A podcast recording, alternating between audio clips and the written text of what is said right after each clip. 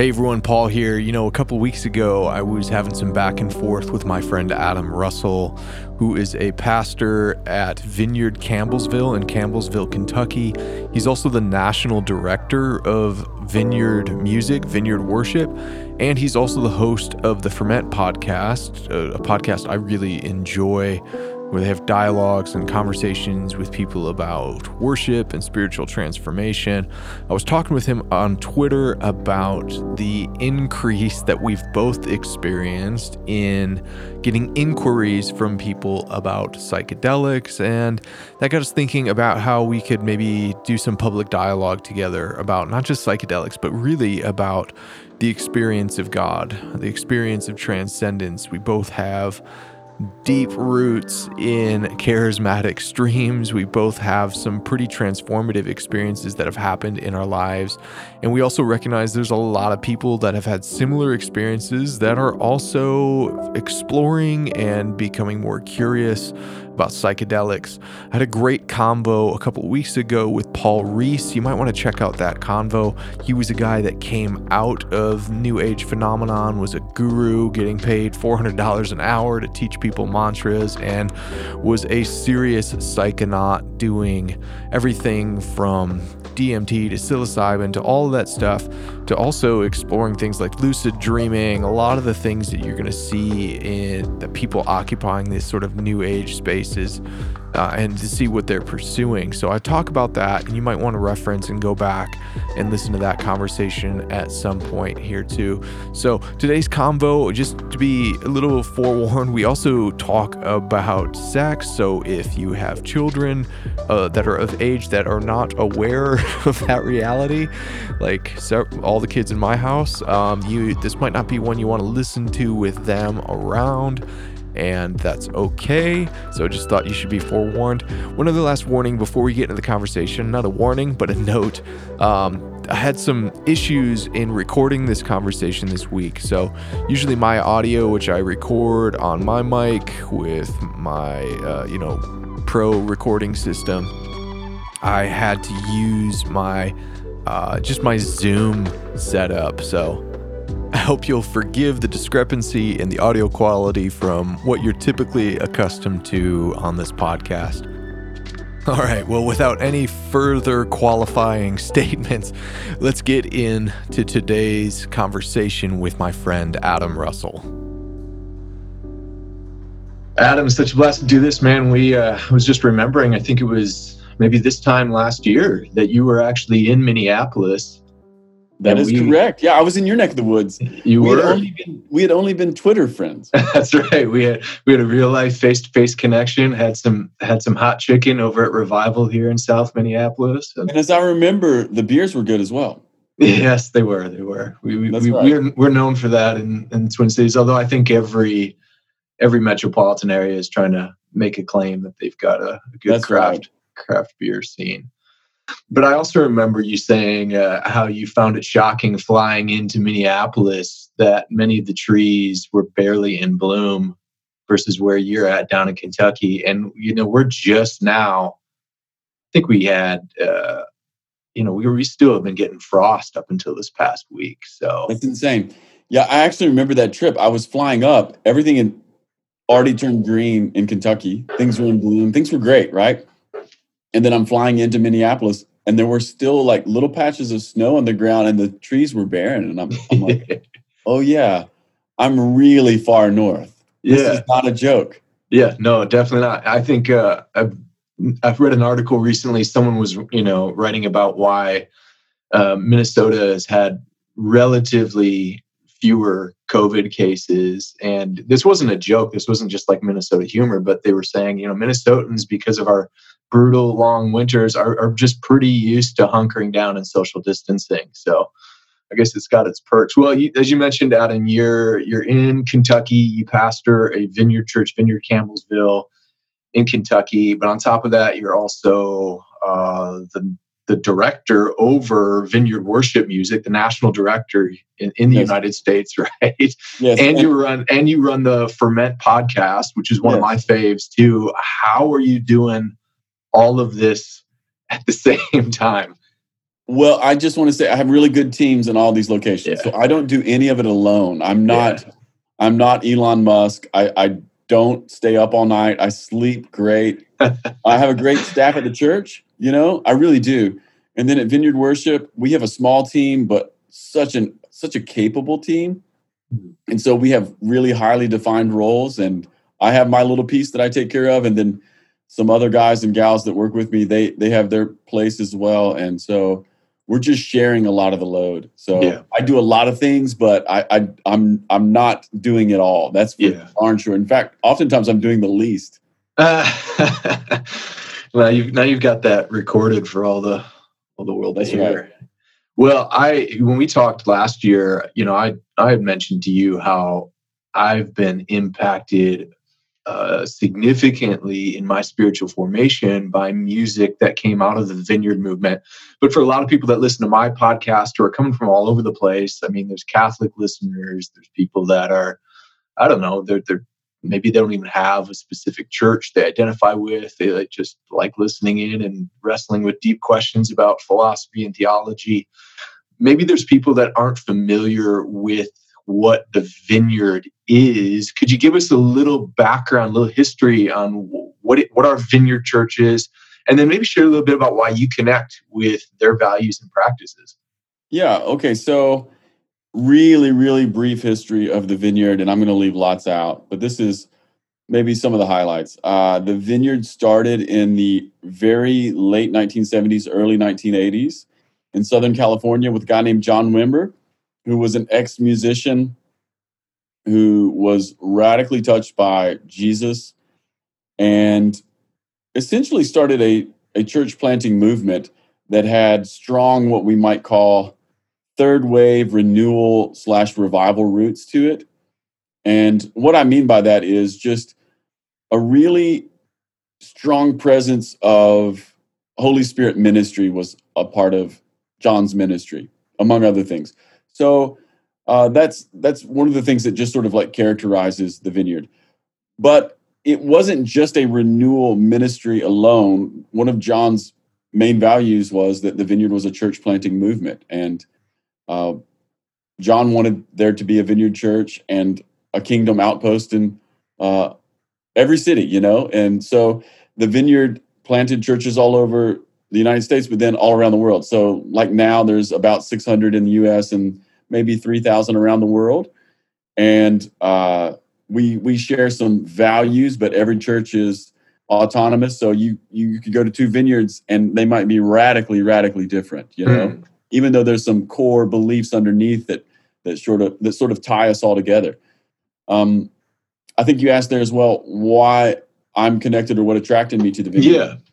I got really, really touched by the spirit. So in the mid 90s, maybe maybe you're a listener and you know some of what I'm about to share, or maybe maybe you don't. But in the mid 90s, there was there was a, a fairly profound, what we might call a charismatic renewal that happened that was Yeah, definitely.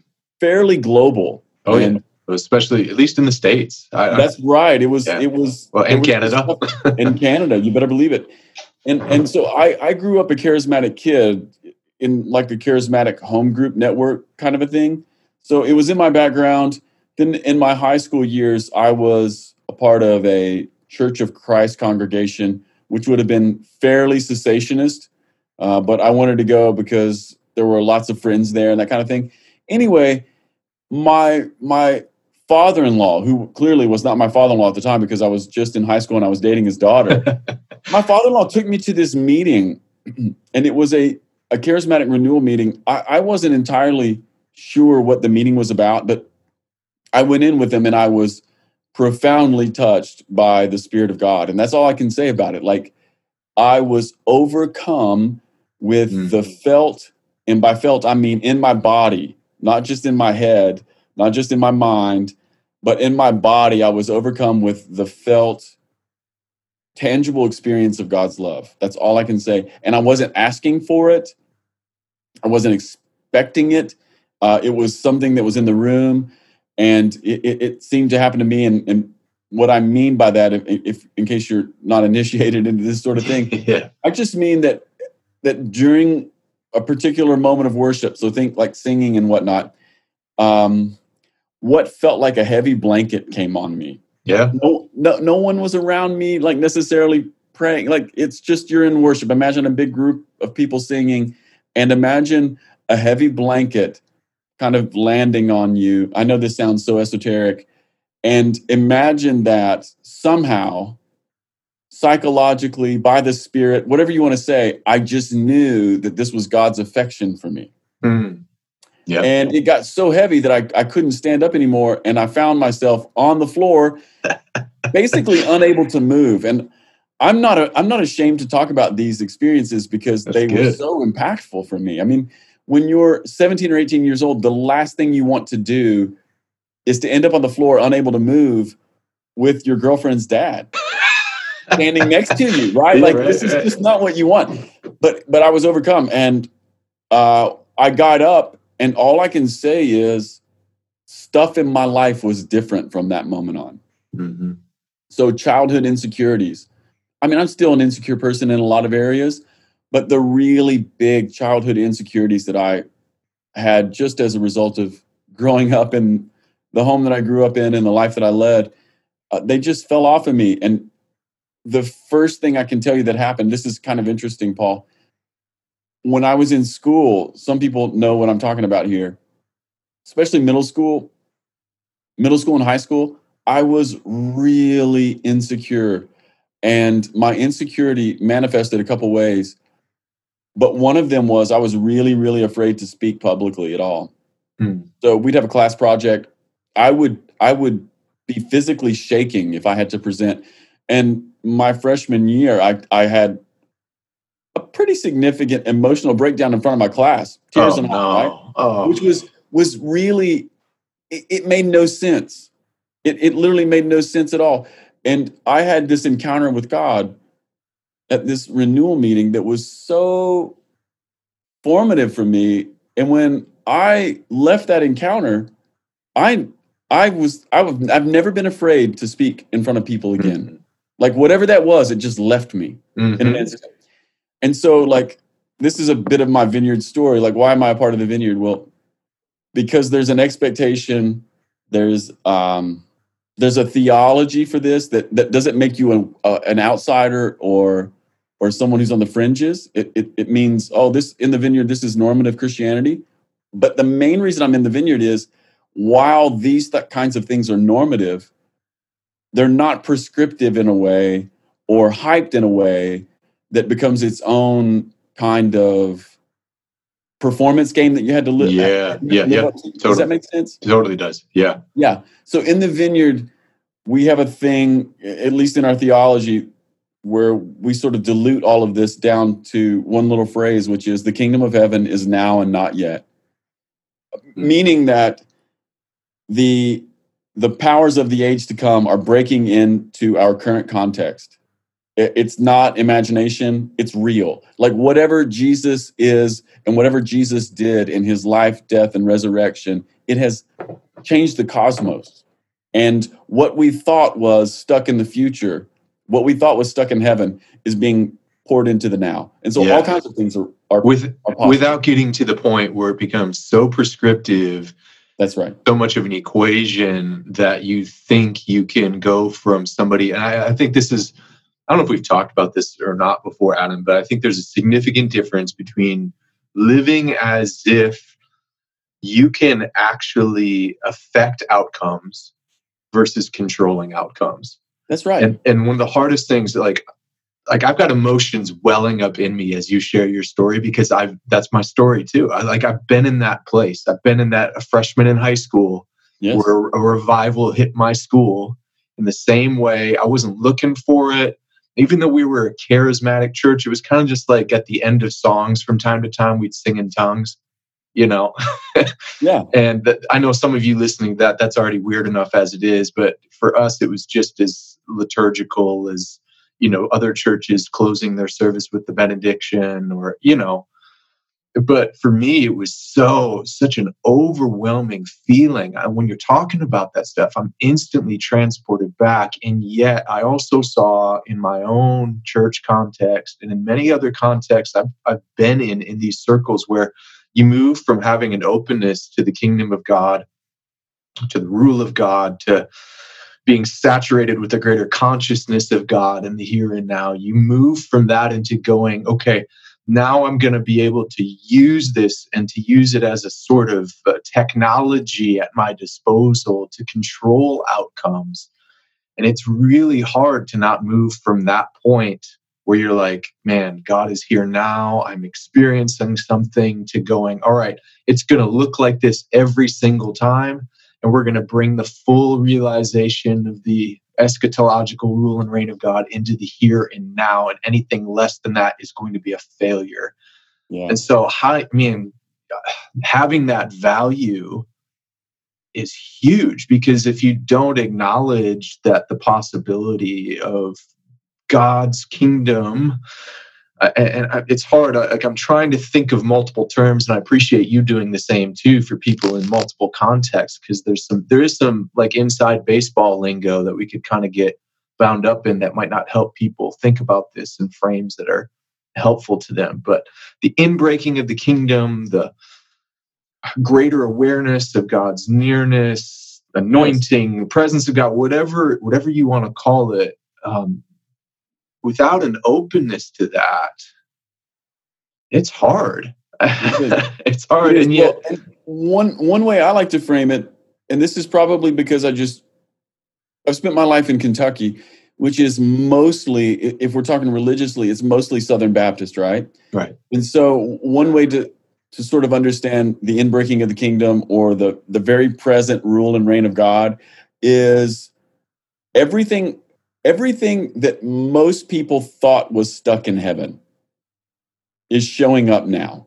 Like mm-hmm. all the things you thought you had to die to see the benefit for. That's good. Is here and now, you know? And there's some aspect of that that's true, you know? Yeah. yeah. You know, you don't have to die and go to heaven to know the nearness of God. You don't have to die and go to heaven to know that you're saved. To like know it, know it, know it. You don't have to die and go to heaven to see healing and yet, some people will not get healed. And yet, some of those things will never be fully realized until we're held in his arms forever, right? And so the kingdom of heaven is now and not yet. And it's really, really hard in some ways, but I, have I've found such freedom in that. And I'm so glad that the vineyard has consistently articulated this high tension dynamic. So anything you, could happen, nothing has to happen could you maybe share for people you know because i'm i'm instantly connected with your story I, I, can i can i can immerse myself in your story in those experiences because i've had enough of them myself in my life to have a reference point can you think of a few other times in your life yeah. where you've just been hit with that overwhelming sense of transcendence that similar uh, that feeling that the kingdom of God is breaking in, that there's things that are happening now that you don't necessarily have good natural explanation for, whatever you want to describe it. Do you have a few other stories from your own life in which you've just been marked by this yeah. nowness of the transcendent God? Absolutely. Okay, so here's here's here's a few. I, I can tell a couple stories about these sorts of things, and then I can also tell you where I hit the wall with the not yet kingdom, right? Mm-hmm. And some of those happened back to back. So we'll just kind of go rapid fire here. I was a young man, went to my very first vineyard conference back in the day. We had become a part of the vineyard. We didn't even know what the vineyard was. That's another story. So I'm suddenly in a church that kind of accidentally got got planted, was born in some ways. We became a part of the vineyard. Some of the leadership thought, well, we should find out what the vineyard is. Adam, you're into worship. We'll send you to Southern California. I'm like 17, right? this is the 90s. No yeah. one has a cell phone. They gave me $500 a credit card and bought me a plane ticket and they threw me on an airplane. So I end up in Los Angeles. And as soon as I get off the plane, I'm greeted by like the singing and dancing of Hare Krishna. I didn't even know what that was scared me half to death. I make my way through. Anyway, finally get to my hotel and I'm walking back and forth because I can't rent a car because I'm too young to the church. So I, I go to the vineyard there in Anaheim and this is shortly before John Wimber died. And if you don't know his story, like I said, he was profoundly used to plant churches, profoundly used to teach about gifts of the Spirit, uh, especially healing. Uh, John saw amazing healing in his life. And then, almost paradoxically, his own body essentially fell apart. And he mm-hmm. died in what many would say would be circumstances that were uh, fairly, I, I would just say paradoxical, and he died young. I mean, that's, I don't know any other way to say it. Anyway, so John is preaching, and he's had some sort of a, like, um, an issue in his mouth and in his throat and in his saliva glands. And for whatever reason, he has almost no strength left in his body. I mean, we're talking, this is towards the end of his life. He's spraying fake pig spit into his mouth, you know, oh. uh, because he's just, his body has deteriorated. While he's preaching, uh, a, a, very, what I would consider to be non charismatic, and I'm using the phrase in the sense of just not exuberant. There's yeah. just no strength left in him. He's preaching this message that's fairly non charismatic. The power of the Spirit is profoundly tangible in the room, profoundly. And at the end of his message, John says, Hey, I think that we're supposed to pray for the young people here tonight because I'm very concerned that what has happened in the vineyard that it must be tran- transferred to the next generation so if you're under 28 years old, will you just please come up here and some of us old timers want to lay hands on you. It's this kind of a moment. I'm like 17, 18. So I'm like, okay, I'm in that category. I go forward. I stand up front. I do the vineyard thing. You kind of you put your hands out. Imagine carry the TV. That's right. Carry the TV. That's right. Exactly. Great image. Put my hands out. I close my eyes. I you know I don't. I've had some experiences at this point, but I'm I'm I'm just up front. I don't know anyone in the room. No one knows me. And a man comes over to me and puts his hand right on my chest and he begins to pray for me. And that heavy blanket starts to just fall back on me. But this time he begins to yell at me. He, he shouts the word freedom as loud as a person can yell. So just think William Wallace, right? and and a very similar thing happens to me. Again i'm i'm in the floor. I don't I, i'm i'm i kind of lose connect with time uh, but i'm very aware of the room. I hear all you know just for those of people who've never had this experience I, i'm it's like you're lose connection with time but very very aware of everything that's happening in the room. And i'm just very very aware of the love of god. That mm-hmm. is that is the thing i'm very aware of. Yeah. And um and if and I, I even remember a phrase that was sort of in my head and heart during this moment, which which was, "You are my son, and you make me happy." Which I'm, I I grew up in church. I knew the Bible, but I, I didn't know it super well. It, it was years later that I realized that these are the very words that the Father speaks over Jesus at his baptism, right? And so I'm just having this spirit baptism it's what it is you know? And you know if people are wondering like what is the baptism of the spirit? It is the awakening to the love of the father. That's really what it is. And i'm having this anyway i get up. I go back to my hotel and i try to get in to my hotel room. I take the little magnetic strip card. It doesn't work. I go down front to the lady. She makes another card for me. I go back up to my room. I get in. I take off my watch. I, back in the day you people wore watches uh, not because they were flexing because they had a Rolex, but because they wanted to know what time it is. You it was either that or the sun. That's it. So I look at my watch and it's dead. The watch is dead. It's like this little Timex watch that had a battery in it. Battery's dead. I look down. It's like 9:08. That was like an hour ago. And the next day I'm supposed to leave and go home. So I thought I'll pay for my hotel room the next morning with my credit card. And the credit card didn't work the magnetic strip on it was dead. And so everything on my body that was battery, magnetic, just stopped working. And um, I still have that watch. And and you know, can I prove that it came from this moment where I had some sort of a power encounter with God? I can't prove that. Like Do a Holy Spirit EMP. Yes. Do I think that happened? Yeah, I actually do think that happened. Um, so yeah, weird moment, right? Like yeah. just but just so overcome. It just every other thing just stopped working. And again, just really, really shaped. Um, let me tell you just two more stories. Yeah, please do. This would be, we'll just fast forward several years. There was, I'm pastoring now. I'm not, I'm no longer the worship leader. I'm the pastor of this, this vineyard church. And there's a couple in my church and they have a son and it's not their first son. I think it's their third born son. His name is Elijah. He, he he's born, and when he's born, he's born deaf, 100% deaf.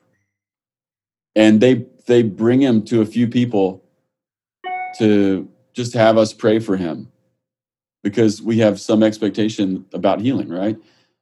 And so just a, a few people just on staff gathered with the husband and wife, and we prayed for little Elijah and anyway, they nothing like when we pray for him, we we we literally feel nothing.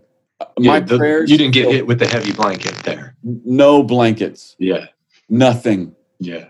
Uh, I, rem- I, I just distinctly remember holding the little baby. I put my legs really close together, and we just set the baby in my lap, and we just we just took turns holding the baby and praying for him. And it was this really stark moment. I don't know how to describe it. It just, but it, it did not feel powerful. It felt nothing, you know?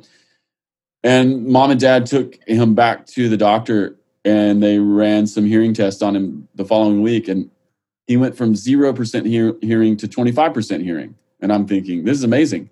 So they brought him back and we prayed for him. And he went from 25 to some other increased function of hearing. And so they brought him back, and our staff prayed for him again, and he went to 100% hearing. And they're still at my church, and little Elijah has perfect hearing. Wow. And and the medical report on his chart says spontaneous recovery. Mm. okay. So yeah, that moment. But then in inside, like so, after we see that a little Elijah gets healed, this is like a few weeks later there was a guy at my church who is a hero in Campbellsville, Kentucky. Uh, a guy who helped basically establish the university in town. I mean, just a hero. He has a business that employs a lot of people. He was a part of our church, loved the Lord, got cancer, and got it just got cancer bad, right?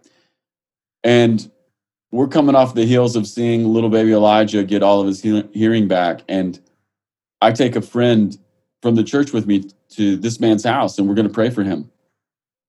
And by this time, he's in a bedroom and he's beyond feeble.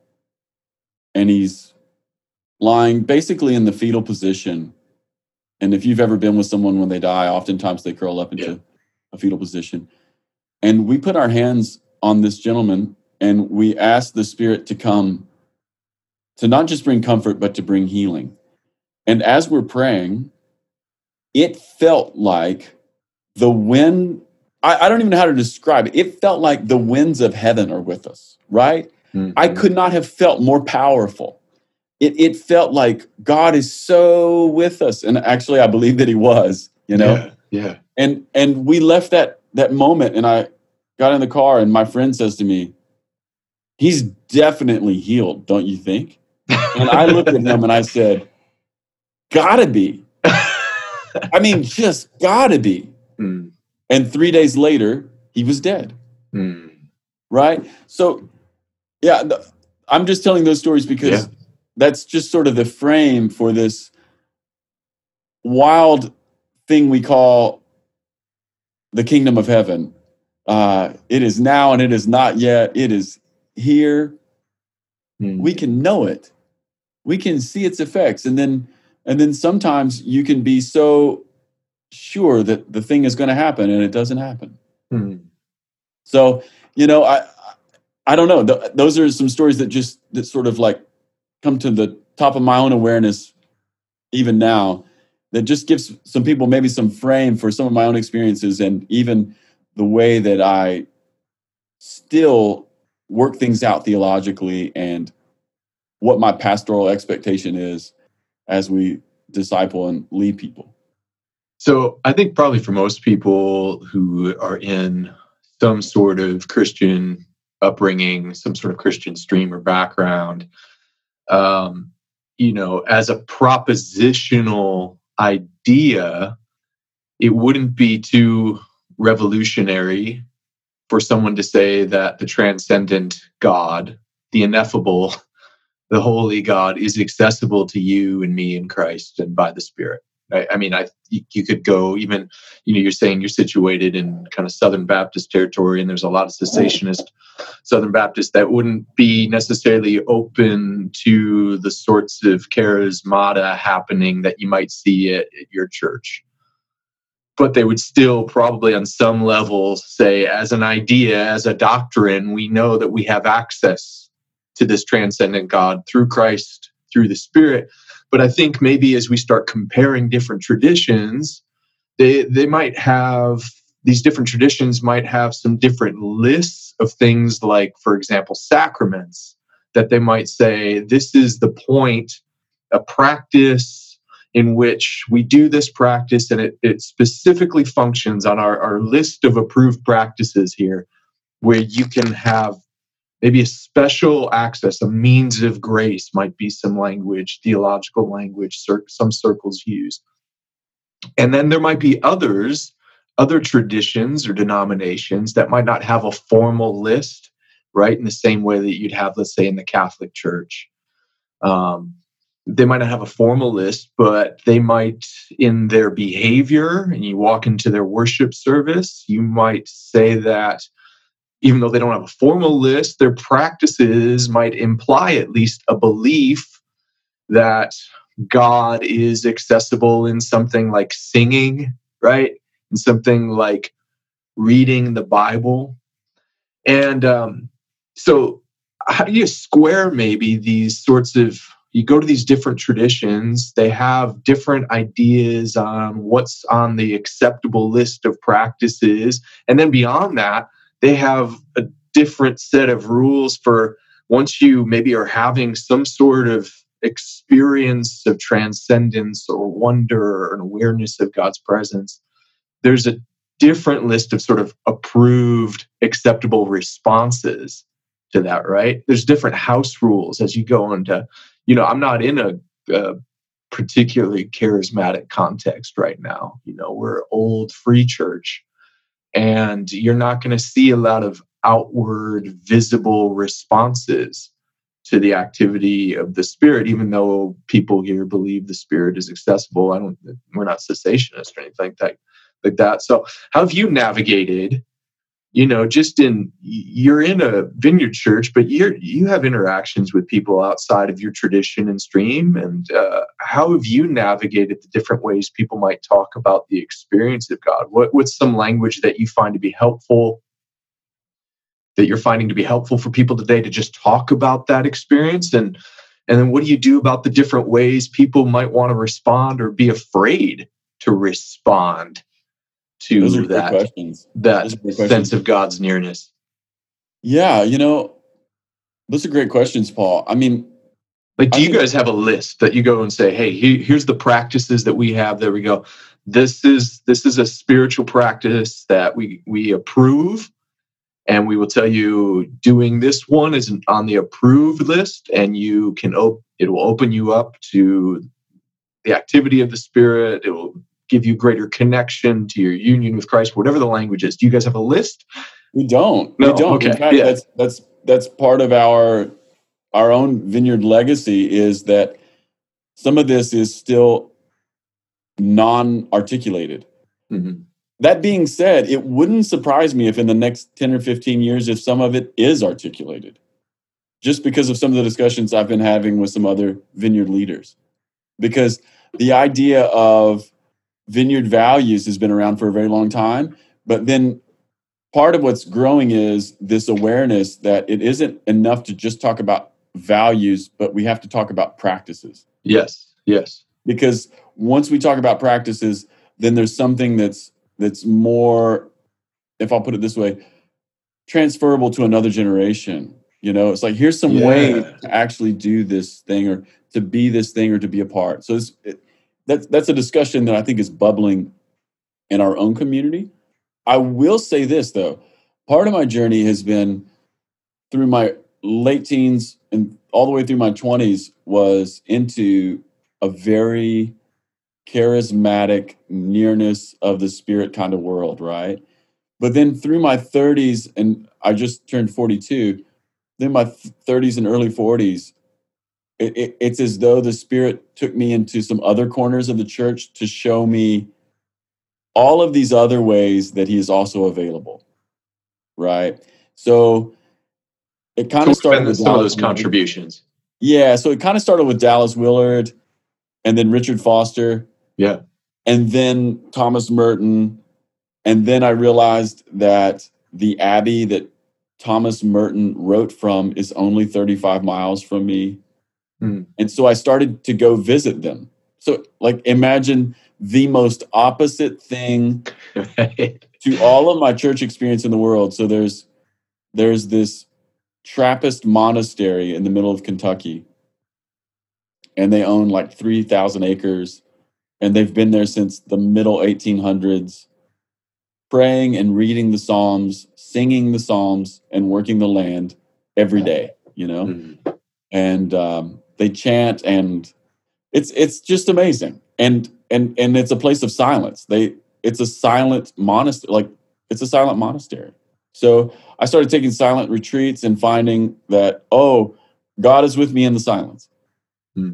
And I started hanging out over there at least once a year and finding out that God is with me in communion and, and, and these are not things that you would typically say are regular practices in charismatic streams, like silence. Yeah, I mean, silence I mean, seems like it's like the antithesis of the spirit's activity. right. It's like in charismatic streams, or I'll put it this way: my experience of charismatic streams. Because yeah. I don't want to paint with too broad a brush, but my experience of charismatic streams are exactly what you're saying. Like silence is the thing we're trying to get away from. I mean, we wouldn't articulate it like that, but but all of our conception of the nearness, the presence of God, or the inbreaking of the kingdom, the result of that is never silence. The result of that is always, you know, it's Acts chapter two, the Spirit comes to speak, you know? Yeah, yeah. And so so there's been this journey in my own life of, of getting to hang out with these Trappist monks and these Catholic brothers and finding God in those places that has been really profound. And even even up to and including things like confession. I, I just had I had one of the most life changing moments of my life over there, accidentally going to confession. So I was on this silent retreat, and this is how stupid I am. I, this is it's kind of great. I just because I just don't know, you know, it's, yeah, just, it's yeah. just so not a part of my world. I, I'm at this silent retreat, and there's a little sign. There's like this really big chapel, and then there's a small chapel beside the big chapel, and there's a sign on the door, and it says reconciliation Tuesdays at four and Saturdays at four. and I looked at it and I thought, well, it's Tuesday and it's four o'clock or whatever. I'm going to go in there and see what this is. So I go like in. Like it was a bakery with open. You know, yeah, open I, I, mean, I, yeah. I, I'm telling you, when I read the sign, I had no idea what I was going into. And I open the door, and the, the room is really dark. And there's like these little wooden pews, and then there's like a little candle lit up front next to a crucifix. And then finally, my eyes adjust, and I see that there's some other people sitting in the pews, but they're not doing anything. And I thought, well, I guess you go find a spot and sit down. So I went and sat down, and no one's doing anything. And then finally, the door I came in, it opens up, and this monk comes in really confidently and he just walks into this other room and he doesn't come out. And then, uh, then as soon as he gets into the other room, one of the people in the pews stands up and goes in and a moment or two later they come out. And then another person stands up and goes in and a moment or two they come out. And then like this happens like three times and i realize what it is. I'm like oh this is confession. And then i you have this penance to pay adam. Oh I, I have this existential moment. I'm like am I going to am I am I going to stay? Am I going to do this? Yeah. And I decided I would do it. So I I decided I would go last. I was a chicken again. So I'm like I'm, I'm, I'm like I don't know what to do. so I'm the last one. I go in, and and it's like the classic thing, you know. I mean, probably you have some Catholics who are listening to this going, "You're a bozo," but for me, it's like this classic thing. He's behind, he's behind the the veil thing, Totally. and I can see like the outline of his face. I'm like, this Yeah. is great. I'm in a movie. And so I tell him, I said, Hey, I, I think the first thing I need to confess is that I'm not a Catholic and I don't even know if it's I don't even know if, I don't even know if I'm allowed to do this. And and he doesn't say anything to me. Instead, I hear him get up and he comes around the corner and he's now in front of me. He pulls up a chair and he sits in front of me, knee to knee, and he says, What's your name? And I said, My name is Adam. He says, Adam, I want you to tell me everything. And now listen, we're sitting knee to knee, right? And I and you're stuck in that booth. You can't go anywhere, right? no, no, no. But it was the. But I, I guess the one thing that's missing from my telling of the story right now is this felt so fatherly and kind. I can't. Ah, I, yeah, I yeah, cannot describe to you. This wasn't like Wasn't an intimidating, manipulating no, no, no, no. presence. No, yeah. this wasn't intimidating. This was. This was like there was something about it that was so fatherly and kind. And so I told him everything. I and and Paul. I didn't tell him like the stuff that had happened in the last six months of my life. I told him everything. I told him about all the times that I had gotten drunk in high school. I told him about all the times that I had struggled with pornography when I was a teenager. I, I told him everything. I told him about like my anger issues with specific people. I just went through the whole list, right? I just told him everything. And finally, I, I get finished. And when I finish telling him, he puts his hands on my shoulders and he says, Adam, Jesus died for the sins of the world, including yours. And I lost it. I'm telling you, I lost it. And I cried. I mean, I didn't cry, I wailed. yeah, yeah, yeah. I Wailed, man. I just wailed. And um, and he just he embraced me. And it was Mm. like I was being embraced by God Himself. It was the most fascinating and wonderful moment. Anyway, I, I left that room and I was a thousand pounds lighter. I, I felt like I could float. Two days later, I went home. And when I come in the door, my wife comes over to me and she says, What has happened to you? I'm like, What do you mean? She goes, You don't even look the same. It's like Moses coming down the mountain, right? Yeah. She goes, You don't even look the same. She goes, You look, you look different. Something's happened to you. Yeah. And I'm like, Well, I think I just confessed maybe for the first time in my life. No, I'm a pastor. yeah, yeah. I don't think I've ever done that, right? And I, I find I, I've started to find the experience of God and even things that that I've been socially and even religiously conditioned to be afraid of. Mm. Yeah. What about the different ways that you might see people respond to God?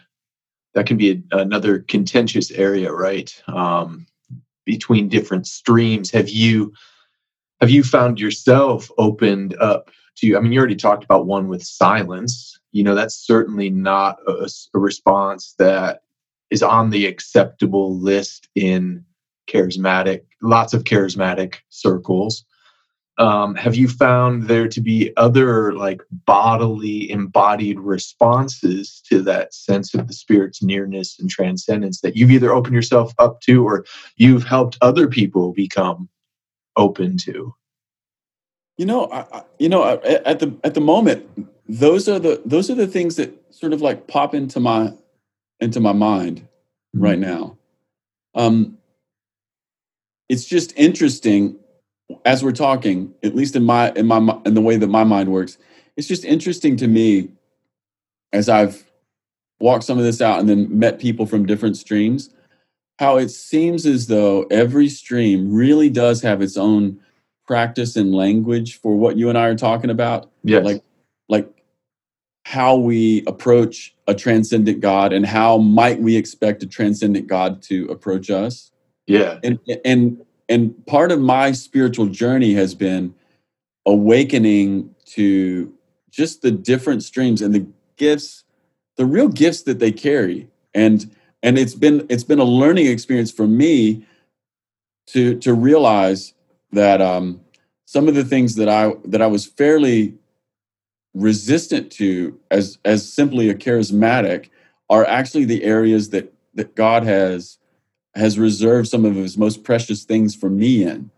Mm. You know, I mean, like I'll just I'll share this with you as, as well, Paul. Like, I, I think I grew up not because anybody was not because any of my my leaders were bad people, definitely not. But I definitely grew up in a culture that was, I think, fairly anti-intellectual. Right? Yeah. Yeah. So yeah seminaries are cemeteries. That's right. So this is even another area where where I've found the nearness and the presence of God. Like even just encountering things like theology and yeah. and you know actually taking Jesus's words seriously, loving God with your your heart, soul, mind, and strength. Right? Mm-hmm. Like we, we, I knew the verse, and I had no clue that that a person could have a have a, what we might call the life of the mind, and it be uh, not only useful, but it, but it could be a place where you could meet God. Like the, yeah, uh, reading reading people who have gone before you. Like yeah, that's been a that's been a part of my journey too. Like adding these little things back. Does that helps too? Yeah, totally does. Because that was it. I've shared this with people before. For me, the doorway, because I grew up in a, again, part of my particular unique tradition in the charismatic stream was was very anti what they would say anti-intellectualism, but very against the the life of the mind, as if that as if we can so like easily separate these things, right? I mean, everything. This is kind of when you step back and maybe you be able you're able to as you read more widely, you read deeper into the historic church, you're able to pick up on some things that you go, you know, there was a there was a bit of Gnosticism, like the ancient Gnostic heresy, that nobody explicitly was laying out, but in a lot of the context that I inhabited for for much of my life in, in charismatic Pentecostal streams, there was this there was this hidden Gnosticism that was uh, in our practice, in the things we affirmed. It was all about the escape from the immanent, from the embodied, from the physical, even a lot of our end times theology that was floating around. And it's really diverse. I mean, charismatic eschatology is not monolithic. It's so so diverse. People may not realize that, but in a lot of places, like um, you might have this heavy emphasis on you know sort of dispensationalist rapture theology, and you know without unpacking that, a lot of things that I interpreted in that was that God's ultimate objective is to take us away from here, take us away from our problems, to take us out, um, to take us out of our bodies, to take us out of this physical world and uh, connected to that was essentially this idea that to get into a book, right, to get into uh, the cognitive processes of evaluating theology and really what I would say now is getting to know God's story, that doing that in a mode that wasn't through intuition was seen as vastly inferior. Now, nobody called it intuition but I think that would be the language that I would use about the you know the difference between intuiting the spirit, right, which is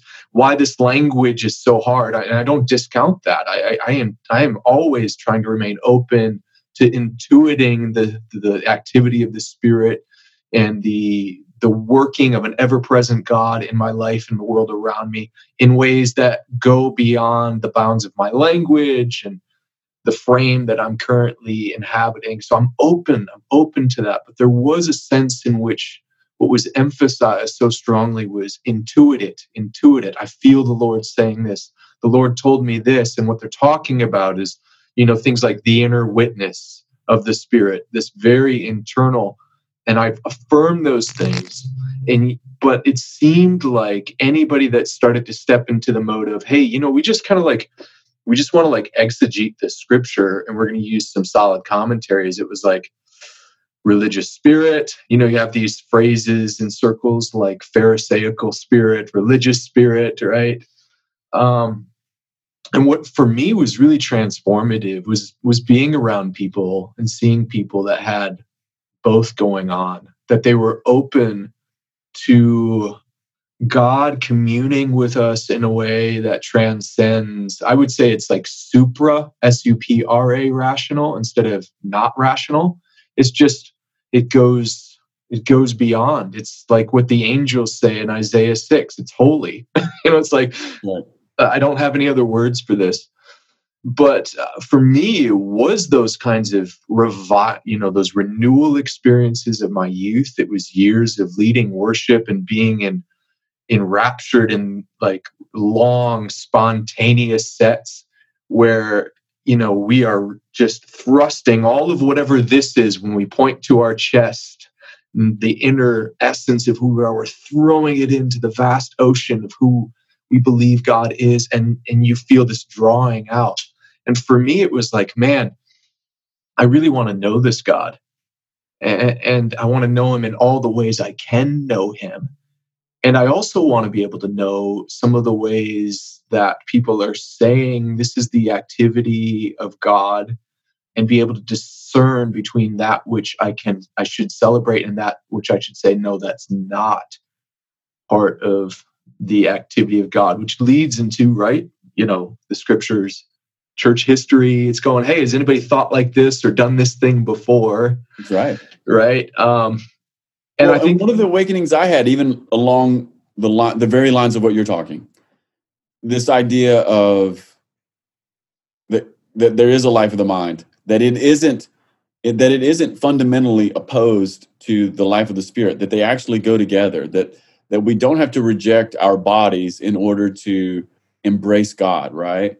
and that's really that's really the crux of it but i had this little awakening one day when i realized oh the whole bible and especially some of the parts that i love the most in the old testament you know uh, the prophets themselves we wouldn't even know about their experiences we wouldn't even know about ezekiel's charismatic uh, profound heavenly experiences if he wasn't also a writer, if he wasn't also right. someone yeah. who put things down, you know, we wouldn't know anything about Isaiah if it wasn't that he was a literary master.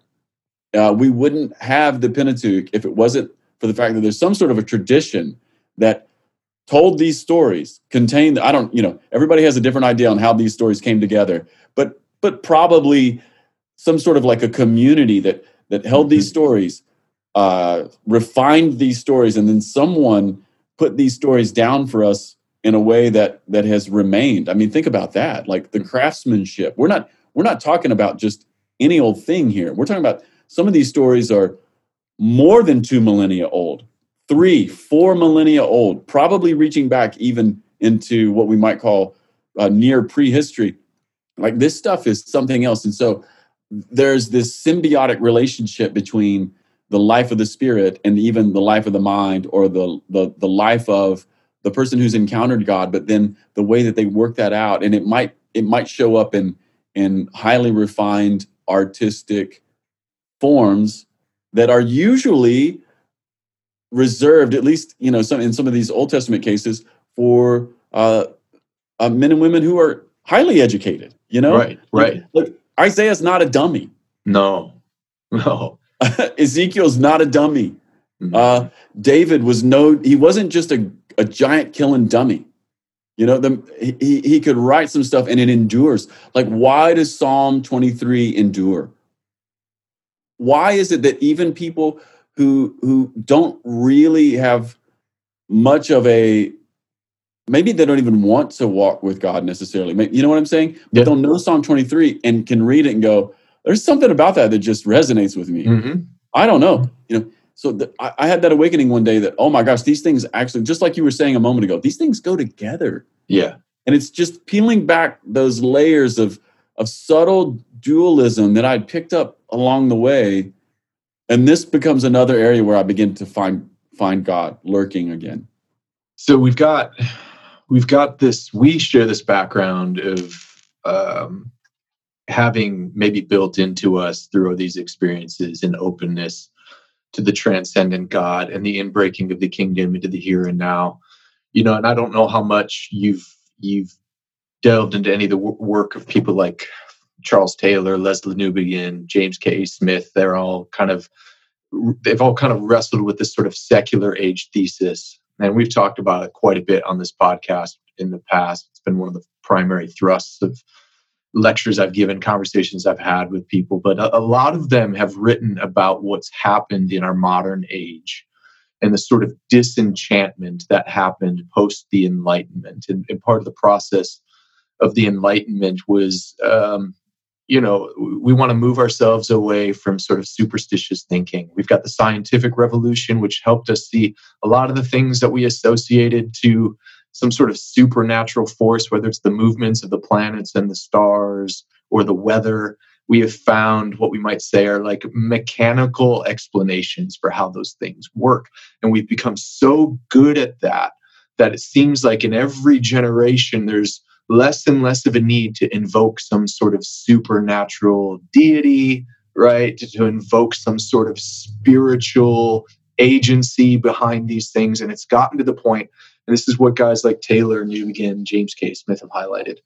We've gotten to the point where everything is immanent, it's right in front of us, and we have no more room for the transcendent in our day-to-day lives. And in breaks into the 20th century like right on right as this movement is exploding this secular movement and the materialist narrative is exploding right at the beginning of the 20th century we have something like azusa street right? Which is uh, to me i think in a lot of ways is birthed out of people's hunger to have their world re-enchanted right? Is saying this isn't this isn't good enough.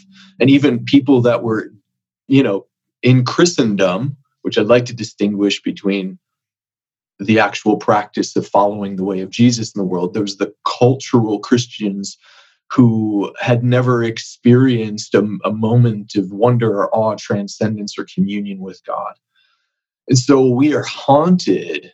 We're haunted even whether we're in Christendom, whether we are in a church, whether we are not practicing any particular religious belief, whether we're one of those nones that has now surpassed in America even evangelicals, we're haunted by longings for for transcendence. And I, I think we're we're seeing that. I think maybe that's some of the appeal to a, a church like your church, Adam, is that that that people can come and I there's part of me that misses I, I miss that. You know, I don't I don't experience that regularly. Even just recently, I heard a recording of of something somewhere, and it was a a group of people singing in tongues, which even in charismatic churches is fairly rare. A lot of a lot of places now, you know. Um, and I was in I was like enraptured by it. You it's know, beautiful. If you've never beautiful. heard it, it's truly beautiful. I mean, I, I, it's been years since I've heard it, yeah, it was like an or I've I've compared it to like an orchestra tuning up in the orchestra pit. You know, you've got that reference note and all the the instruments are sort of weaving in and out. And that you usually has that in a room. And I'm not talking about with musical accompaniment. I'm just talking about when you were those old school days when I was a kid and you'd be in a prayer room before service and somebody would just start singing out. And um, I, I bring that all up because I know there's an attraction to what's happening in churches like yours. There's an attraction to experiences of the transcendent. And we were just talking online recently about the growing cultural attraction to, to psychedelic experimentation.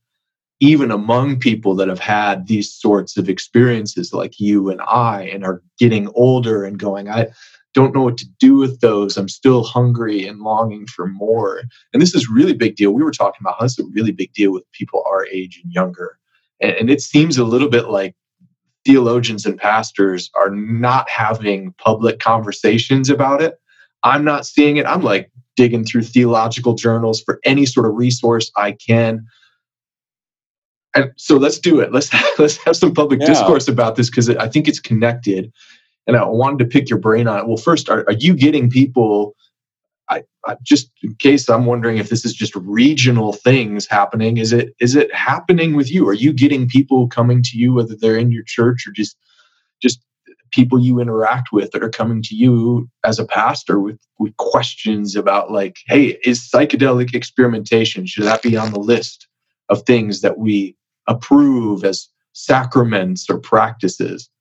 Yeah, I know. I wouldn't say that I'm having those conversations every week, but I would say in the last three years, it has become a thing. Yeah. And and we're again, like you're saying, these are conversations that I was not having maybe five or six years ago, but in the last three have popped up. Is it with a specific age group? Is it diverse ages? Yeah, in general, I would say it's that it's that 20 to 35 year old male. So the Joe Rogan demographic. I think it is the Joe Rogan demographic. So I think it's I think there's something happening there in the Joe Rogan Sam Harris world. Yeah. And I think one of the things that I've sort of awakened to just even with the Twitter conversation you and I had a couple weeks ago and just some of, some of the experience I've had in the last couple years is the degree to which a what you were saying a moment ago uh, the ways that uh, guys like Taylor and Smith have framed for us a, a de-enchanted world. Mm-hmm. Yes. There's something about pure rationalism that has taken away the transcendent, and not just taken away the transcendent, but it has taken away um, the joy of the mundane, even right? Yeah, like it's not even just having the the feeling in a church service and what, yeah. what are the other vehicles are like meditation or people doing you know experimenting with chemicals that might alter their states of consciousness it's it's taken away the joy of even the moment the mundane yes. and the immanent in front of you yeah so there's that and then at the same time the, the other thing i've sort of awakened to is the degree to which certain podcasts are inviting and and might I even use the word discipling a demographic of people that are in our churches. So there's a sense in which, you know, if you're a pastor listening to this, one of the things you need to know is that your your young guys are probably listening to Joe Rogan and to Sam Harris and they're wondering they're they're doing compare and contrast, right? They're doing the compare and contrast between the life that these guys talk about and then the life that maybe we hold out in our in our congregations. Yeah, and I want to be sure. I don't think I don't think either one of us are, are trying to build a, um, a, straw man with Joe Rogan, and Sam Harris. They, th- those guys, I, I, appreciate. I listen. I'll listen to both of them, even though I don't hold to the same guiding story as them. Oh yeah, there's a lot of you know uh, Sam Harris. Even as a dogmatic atheist, I'll I'll just I want to know uh, what's going on in that guy's head. Yeah, me too. Well, so like last week, I listened to his interview with Andrew Yang, and it was awesome. Yeah, yeah, right. It was just, it was great. I'm like, why can't we have more conversations like this in the world? They're, they're doing a lot of things right. They are, and at the same time, they're bringing some things to the forefront that are causing people to have questions. And then there's, as you were saying a moment ago, just sort of a, um, there, there's definitely a lack of conversation in in any direction for how pastors should think about this or or you know even begin to have that dialogue with the people who are in our churches. Yeah but you're right the discipling is already happening. I just even noticed uh, i was just surprised like front of my netflix recommendations was a, a, new film about psychedelic exploration and the host of it was nick offerman. You, you know uh, parks and rec guy ron swanson. Yeah. And they're interviewing Sting and they're interviewing who else have they interviewed? I mean, there's a bunch of actors, comedians that are talking about their psychedelic journey. I'm like, these are happening. Uh, we've talked about this quite a bit on this podcast, but I, you know, our guiding story um, is oftentimes, I think, more shaped by the stories we're consuming during the week on Netflix, in, you know, on television, the books that we read, than the one or two hours we might be at church. Right? Yeah, I think that's pretty normal. I, I would also be interested in this, Paul. You said you popped up your Netflix, and then up comes this recommendation. Had you watched something on Netflix before that was in the psychedelic world that would cause the algos read this to you? Or no, right, I'm, I'm right. genuinely yeah, interested. Yeah, yeah, had you had you pre-served some of that on Netflix, or or is is your phone listening? And I don't mean to sound like a, conspiracy theorist yeah. here, but I'm I'm becoming yeah. more convinced that the internet as a as an entity is is you know just by all of our Google searches, by the things that we're consuming, mm. that those algorithms are being reinforced in in quieter and much much stronger ways that are that are even beginning to feed us content back into totally. different well, loops. I, think I think I just they their algorithms are probably able to pick up that I'm in that you know 20 to 45 year old male yeah. algorithm you know uh, just based on this guy's into science fiction stuff and you yeah, know right. there's a few mindless action movies in there too so we're just probably going to recommend always recommend always. this recommend him this so i'm i'm just curious like these conversations that you've seen a spike in i've seen a huge spike in it's the it's one of the biggest questions i get from listeners to this podcast um, it's one of the biggest questions I get primarily from young men and men that that are younger than me. Probably actually more like the from like young millennials to the Gen. Is it we got Y or Z? What are we in after that? I think it's Z. Gen Z that are very open to it. They're very attracted to it. They are already experimenting with it.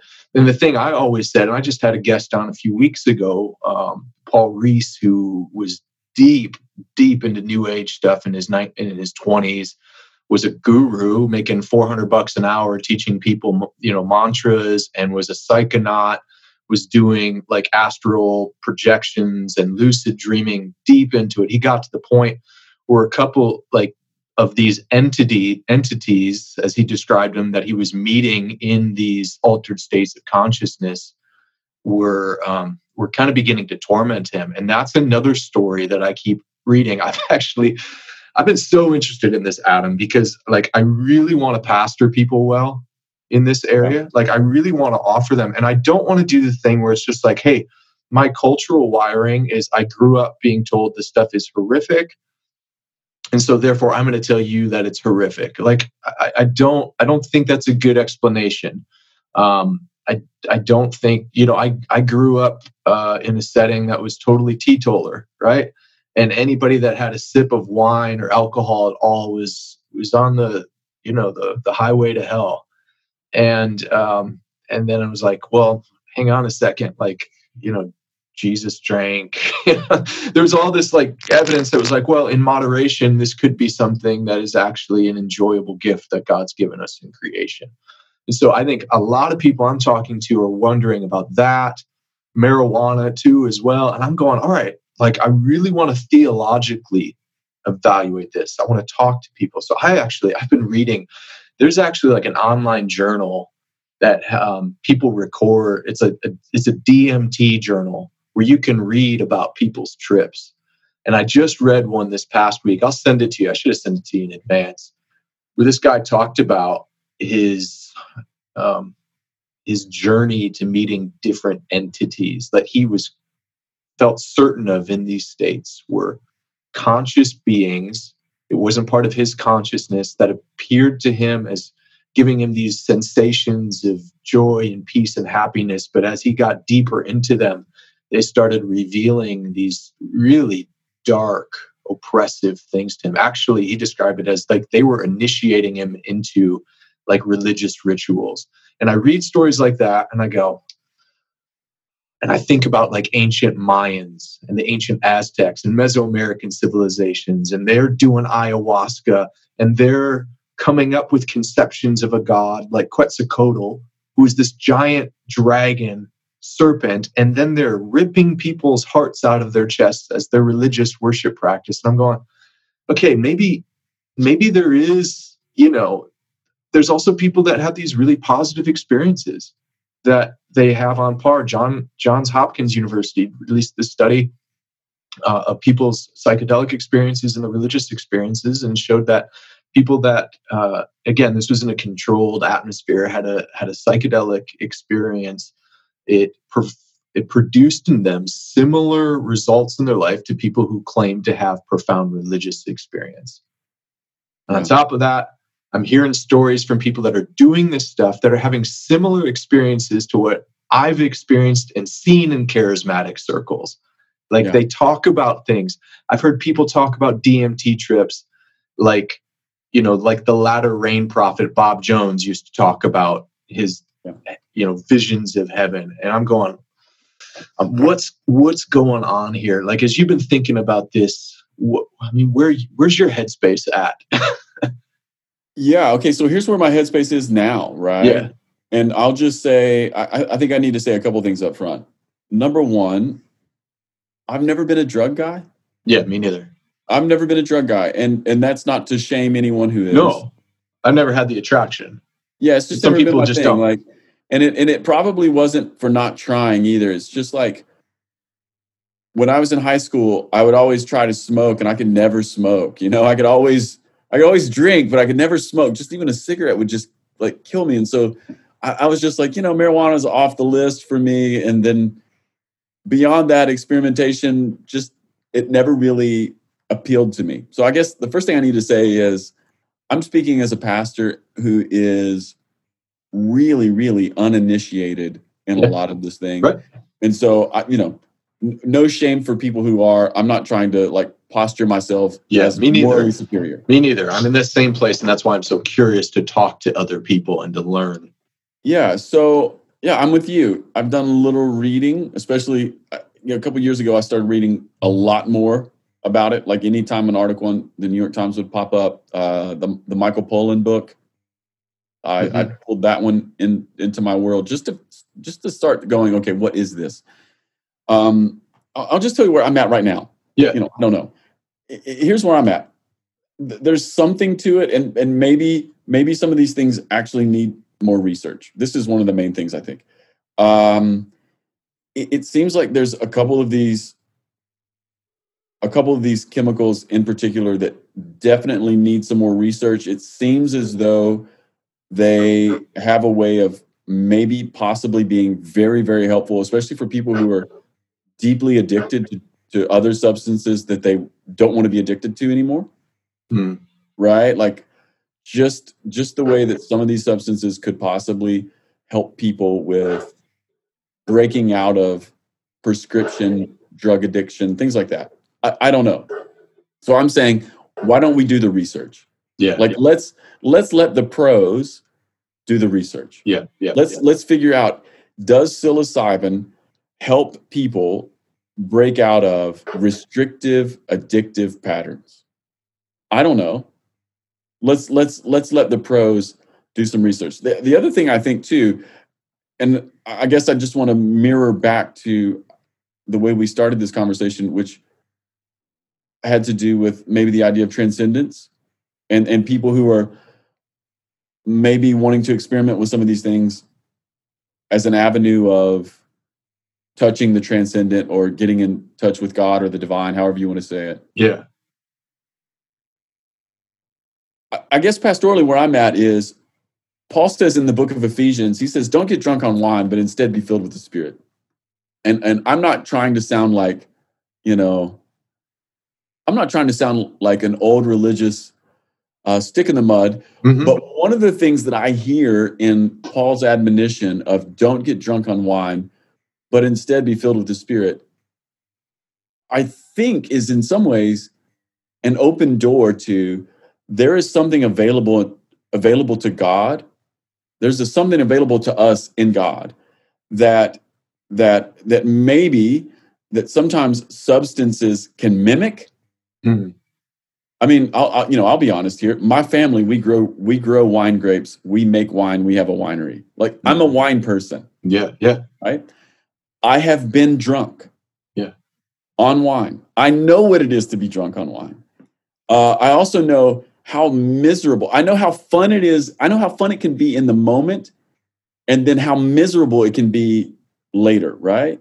And so I'm wondering. This is just my pastoral intuition at work yep here. yep Paul's connecting this idea of there's something, he says, don't get drunk on wine, instead be filled with the Spirit. So, one, he's making some sort of an, an equivalence here in terms of experience.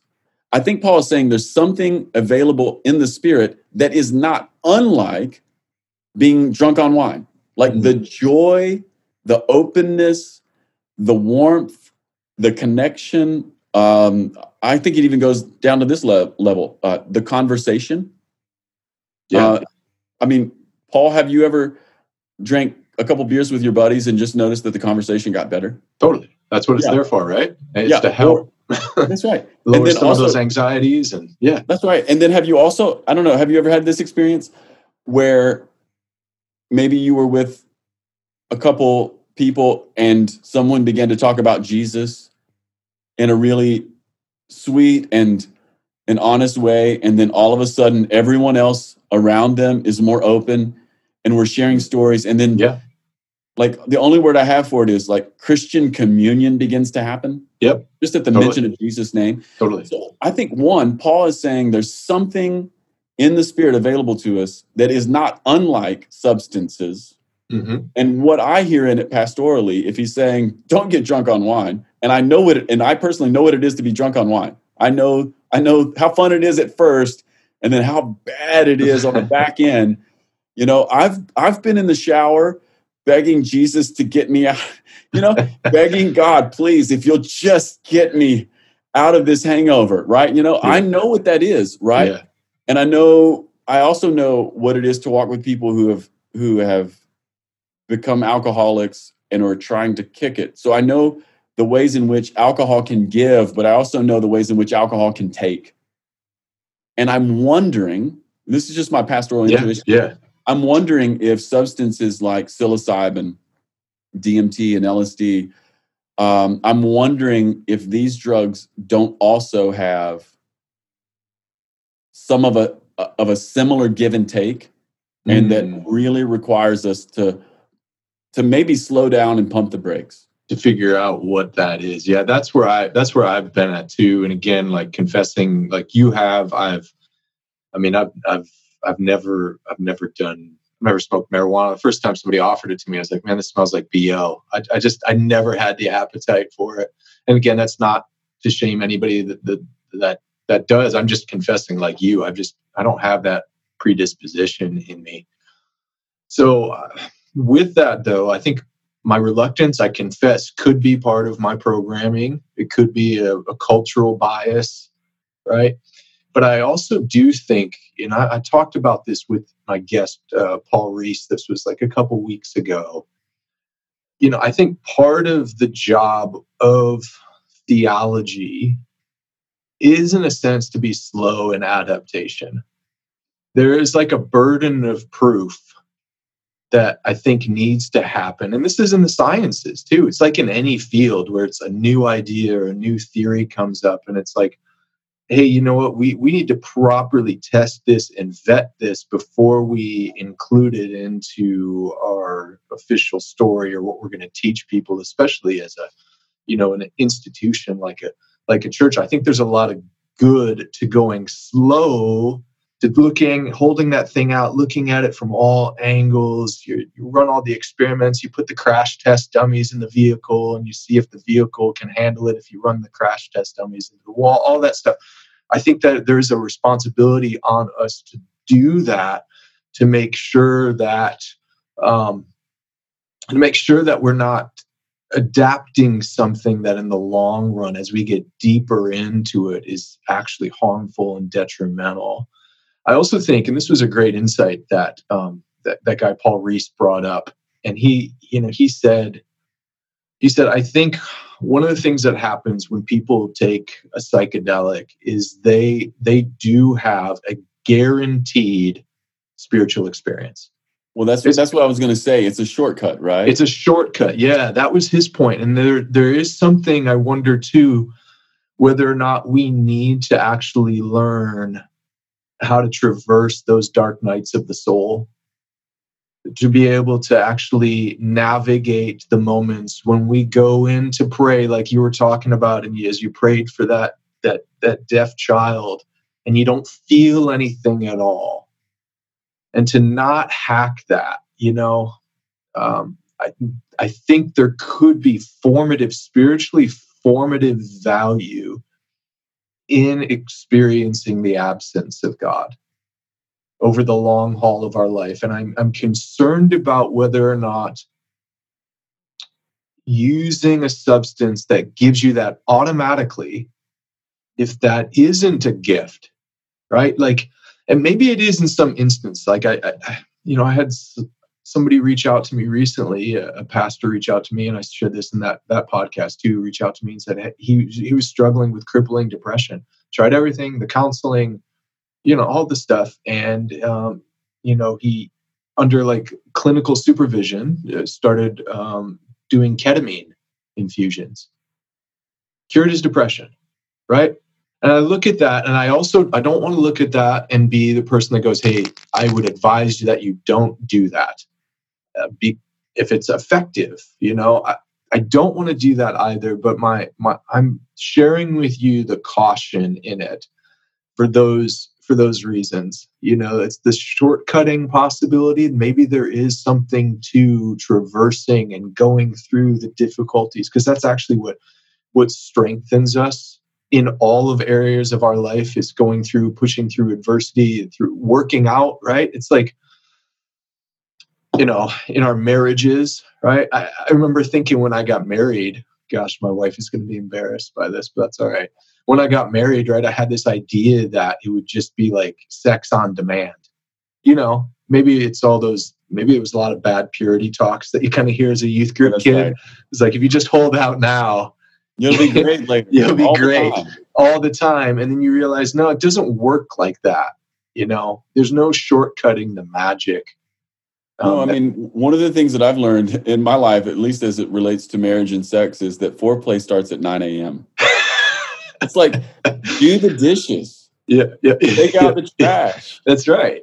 You know, yeah. like uh, help the kids put their shoes on. All of this stuff is is is key my That's friend. going on the promotional materials for this podcast. That's right. You heard it here first. You heard it. That heard is it. solid pastoral advice, by the way. There's it no is. shortcuts. Yeah, there's no shortcuts. And I wonder too, as you know, our one of the deep mysteries of the scripture is this sort of the language of consummation between God and his people, between God and humanity, God as the groom, his people as the bride and this deep mystery of marriage that we learn things in marriage uh, that marriage is a sacrament right it is one of these things that we've talked about that historically i am accessing god through my marriage in that long hard process of growth and development i am i'm actually gaining access to insights to knowledge of god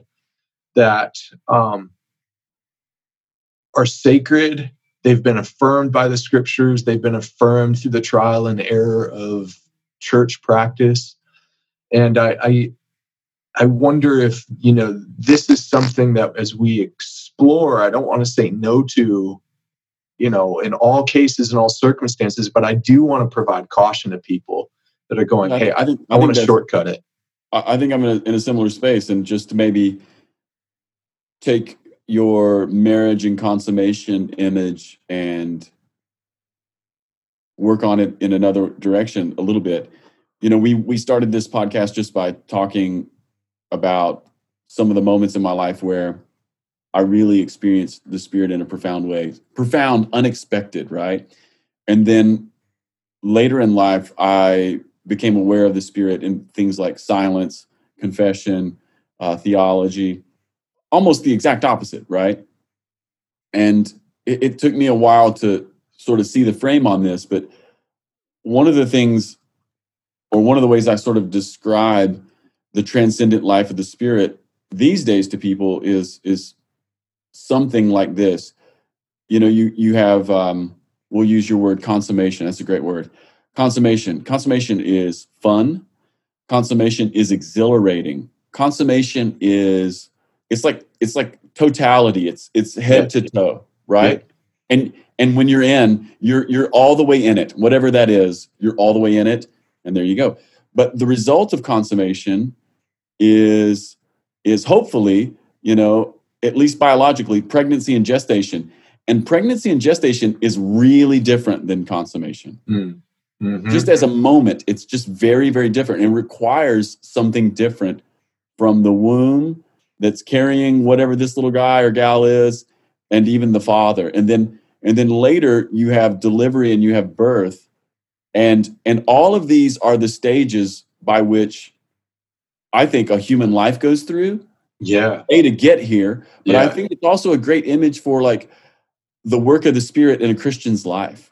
Mhm. Like when the Spirit comes to us or comes upon us and begins to overtake us, when we get, if we're going to use charismatic language, baptized in the Spirit, maybe that's a consummation moment, and God is God is depositing something in us. He's going to burst something through us. And for me, it was an awakening to my own call. Right? Yeah. It got planted in me, and then and then now here I am at 42, and I'm helping give some direction to a worship movement, and then also my own church, and I'm I'm stewarding these things that were birthed to me it, to me and through me.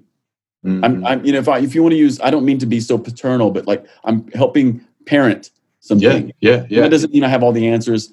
I don't have all the answers. Well, no, I'm, this is I'm the as, I'm as frail as any father, right? this is the mystery of the kingdom of God, right? This it's is the it. mustard seed that, That grows into a tree, and you can't you can't microwave the mustard seed.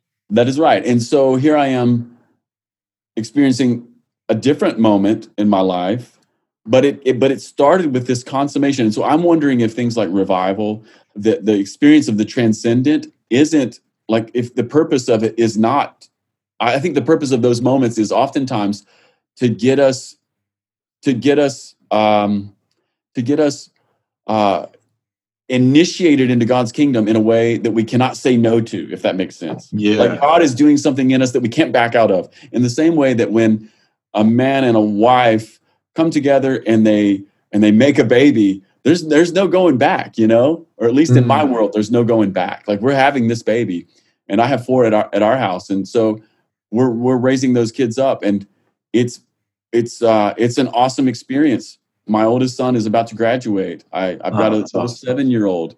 Our family is in a really sweet spot right now, um, but but it's not the same thing as the moments that made those kids. Does that make sense? Mm. And I'm wondering if there's, I'm just wondering, kind of riffing off of what you're saying there Yeah. too, if there's isn't some wisdom here in saying, you know what? There are some some some some ancient paths to experiencing God, and they're really important. Yeah, and why not exhaust those first? Hey, why not exhaust those first? But then also, let's say that you do uh, take Paul seriously, and you you walk out the paths to being filled with the Spirit. You know, you begin to ask God, "Fill me with your Spirit."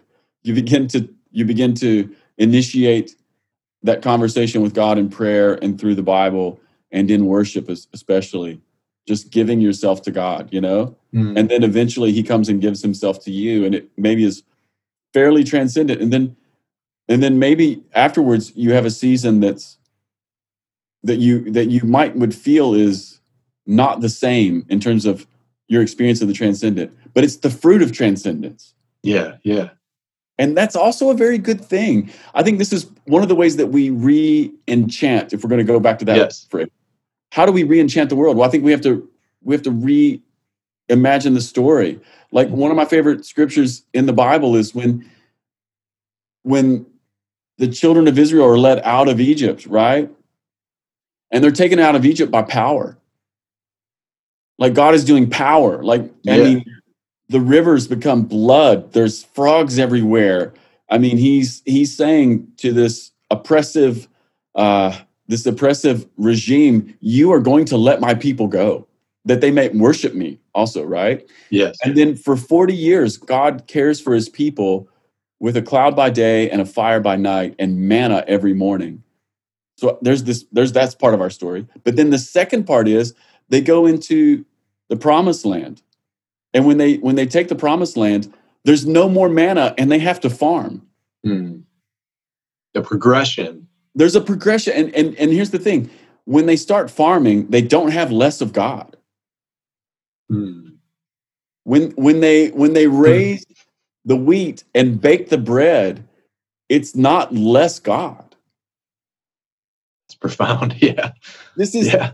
so i mean i feel the lord i Yeah. feel the lord right now but i think paul what i'm trying to say is i think sometimes we we all reasonably ache for an enchanted world and i think that's a that's a reasonable human desire and it's it's a reasonable human desire to want to touch a transcendent god Yes. And and I think one of the things eternity is set in the heart of man, right? That is right. I think, but I think one of the things we have to do pastorally is to say to people, yes, transcendence is a possibility, and you should pursue it.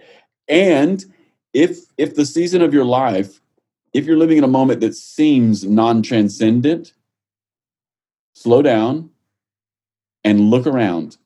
Maybe it's maybe it's pregnant mm. with the presence of God, and maybe we were just living in a false story. Yeah, I've been even I've a been, false Christian story, and and I'm using Christian yes, here in air Yes, yeah. You know, um, so I think sometimes what we need to do is is to widen the, the story again. Yeah, I love I love what you said about theology earlier. It's getting to know God's story. Mm-hmm. Yes, you know, I think so. Pastorally, for me, when it comes to psychedelics, I understand the attraction because we want a sure thing. We want a shortcut. But I'm wondering if it's taking away from us the possibility of reimagining the story or appropriately seeing the story that we've been born into. Mm. I've been thinking about how yeah, I, I want to circle back around to what you were talking about with the movement of from sort of like more and more grandiose experiences of God that the people of Israel had as they were led out of captivity, moving into the promised land where it would seem like there's less of that shock and awe to even we get into the ministry of Jesus, right? And it's like he does he does these things which are, and I'm actually preaching about it this this upcoming Sunday. Um, it's a demonstration of authority, but it's a qualitatively different kind of authority. It's not just more quantity of the same kinds of authority. And that happens, and it's like, all right, it's a mustard seed kingdom. And that requires sometimes that I move from the I, have been thinking about this this metaphor even just as I reflect on my own life, where I look back on times where I thought the only way I could see God was using a telescope. And when I would look out at that telescope, I'd be looking and looking and looking for God. So again, like transcendence, the the, the shock and awe, the the getting hit with that overwhelming heavy weight that pins you to the ground sort of That's feeling. Right. But I, I I've also seen that God's taken me through times in which I actually needed to learn how to use a microscope too, right? To this this world beneath my nose, that there was this majesty and awe and wonder in my backyard, in my interactions with my kids, in just the, the mundane thing right in front of me. And I, uh, I do think, you know, I don't think the point of having this conversation. I know we were, we wanted, I think we just wanted to talk about it, just to riff on it together it's not to give people any final answers or final conclusions in one 30 minute segment of this this conversation but it's at least to um, point people towards maybe some things to try first right? And, and, this was another great insight this this this guy had that came out of all that stuff is he said you know what i tell people is if you're willing to spend thousands of dollars to go down to Mexico to meet with a shaman who's going to stuff you filled with ayahuasca. Like in that that that documentary on Netflix, they interviewed Sting about his experiences. One of them, he was he went down to meet with a shaman in Mesoamerica. They stuffed him with ayahuasca, led him up a mountain, and he's like, "I feel I'm blindfolded. I'm feeling wetness over me, and I, it turns out they're covering me in deer's blood."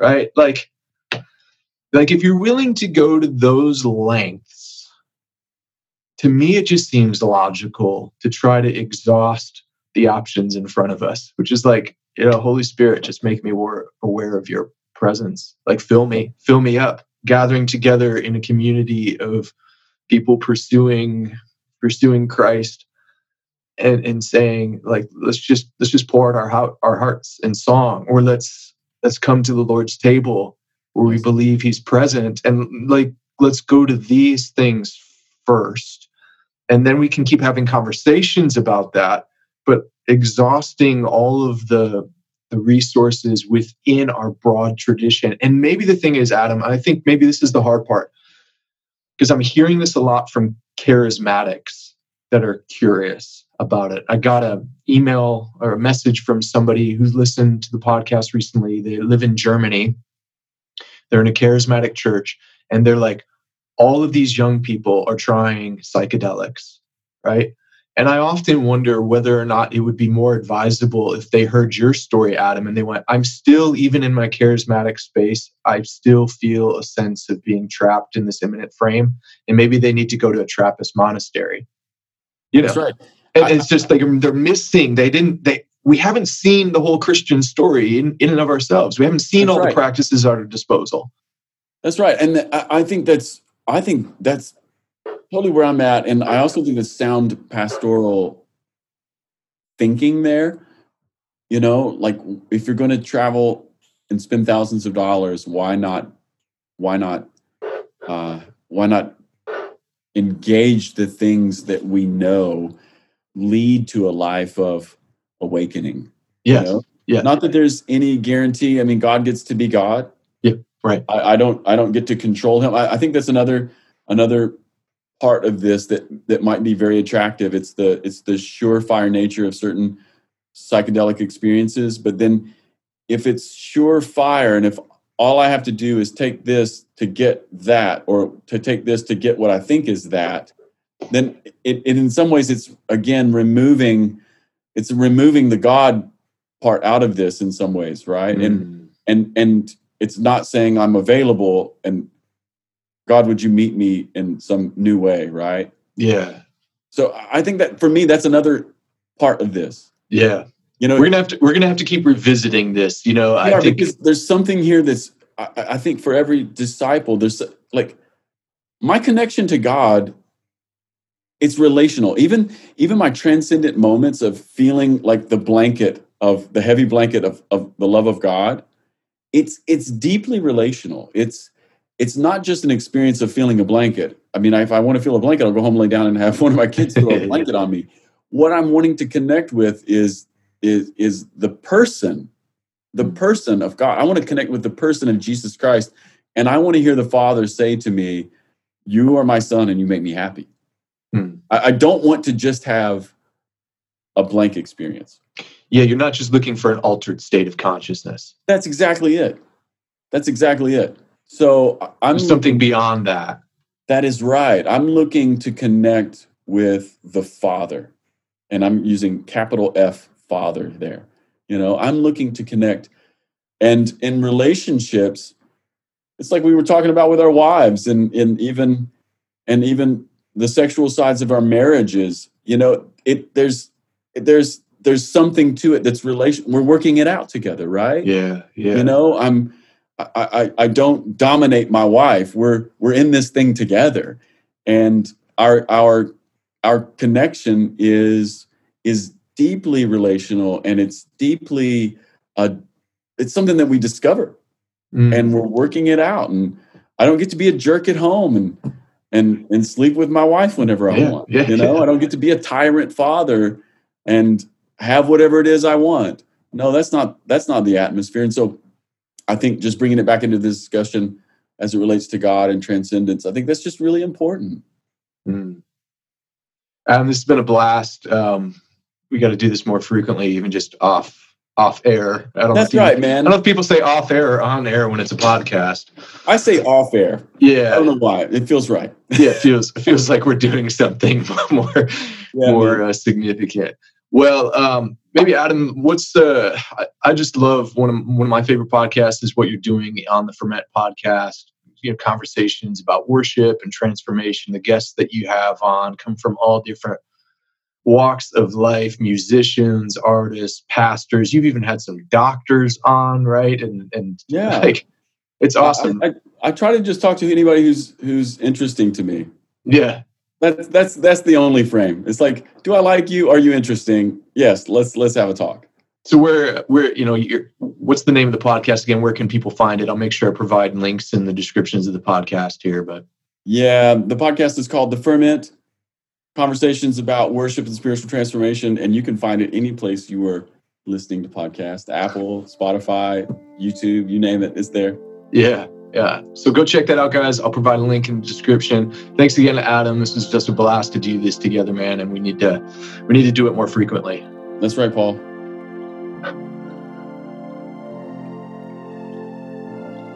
Well, I want to give special thanks today to the Deep Talks Patreon community who helped make this podcast possible. It's people like Theology 201 level supporters, Eli, Mark, Luke, Tim, Paul. You guys, thank you so much for your support and your contributions, which make this thing go. Can't do it without you. So thank you so much. Well, believe it or not, this is the beginning of year three of this podcast. Yes, time has flied by.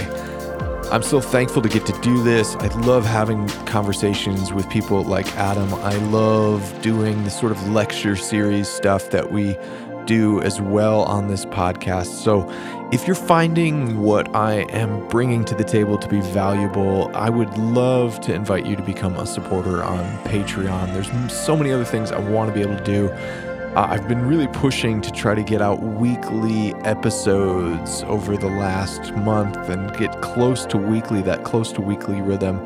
But in order to do that, I need your help. So if you feel like supporting even at the $2 a month level, that certainly goes a long way. And you can find out how to do that by clicking the link in the description that will send you to my Patreon page.